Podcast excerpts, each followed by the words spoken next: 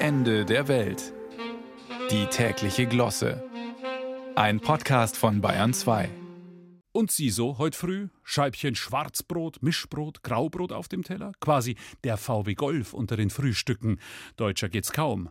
Und natürlich hatte auch unsere vielgepriesene, welterbegeschützte deutsche Brotkultur über Jahrzehnte ihren festen Platz in Europas Brotklischee-Landschaft. Allein der norddeutsche Name Graubrot. Während sich auf Baguette wohlklingende Namen reimen wie Jeannette, Babette, Claudette, oh la la la und sich auch im Italienischen zur Ciabatta eine fruchtige Arrangiata öffnen lässt, bleibt dem deutschen Graubrot nur der Reim auf Seenot, Fabrik Schlot, Hirntod.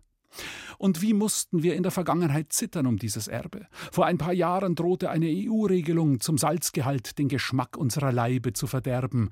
Und dann das Essverhalten. War früher vor allem die Kunst brotlos, ist es heute immer öfter das Abendbrot. Pizza statt Pumpernickel, Pasta statt äh, Pauernbrot. Oft ist das einzige Brot, das deutsche Kinder noch am Abend zu sehen bekommen, Bernd das Brot. Also mussten sich Bäckerhandwerk und Backindustrie etwas einfallen lassen. Der Clou? Den Brotkauf zur Challenge zu erheben, zur täglichen Herausforderung, weil ja alles im modernen Leben eine Challenge, ein Ausrufezeichen, eine gesellschaftspolitische Positionierung, mindestens aber ein Insta-Post ist, gilt heute, ich kaue, also bin ich. Die Challenge beginnt bei der Benennung des gewünschten Brotes. Mit Roggenmisch kommen Sie dann nicht mehr weit. Glückskruste, Omega-3 weg, Tessino Natur oder Olivia, Kornkraftkasten, Kornvital Power Fitness Kruste sind die Vokabeln der Zeit. Oder wie wär's mit einem scharfen Griechen oder einem Partykracher?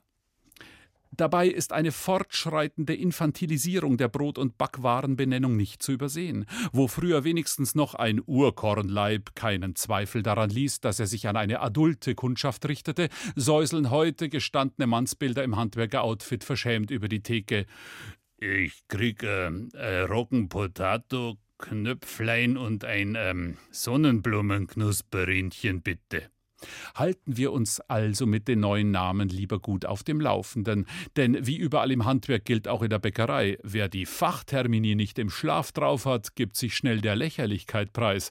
Da tastet sich dann die sonst so griffsichere, hygienebehandschuhte Verkaufshand zunehmend entnervt von links nach rechts, von oben nach unten, von Leib zu Leib. Na, das linke. Neben dem, ja, mit dem Kümmel nah weiter rechts, daneben, daneben, daneben, genau.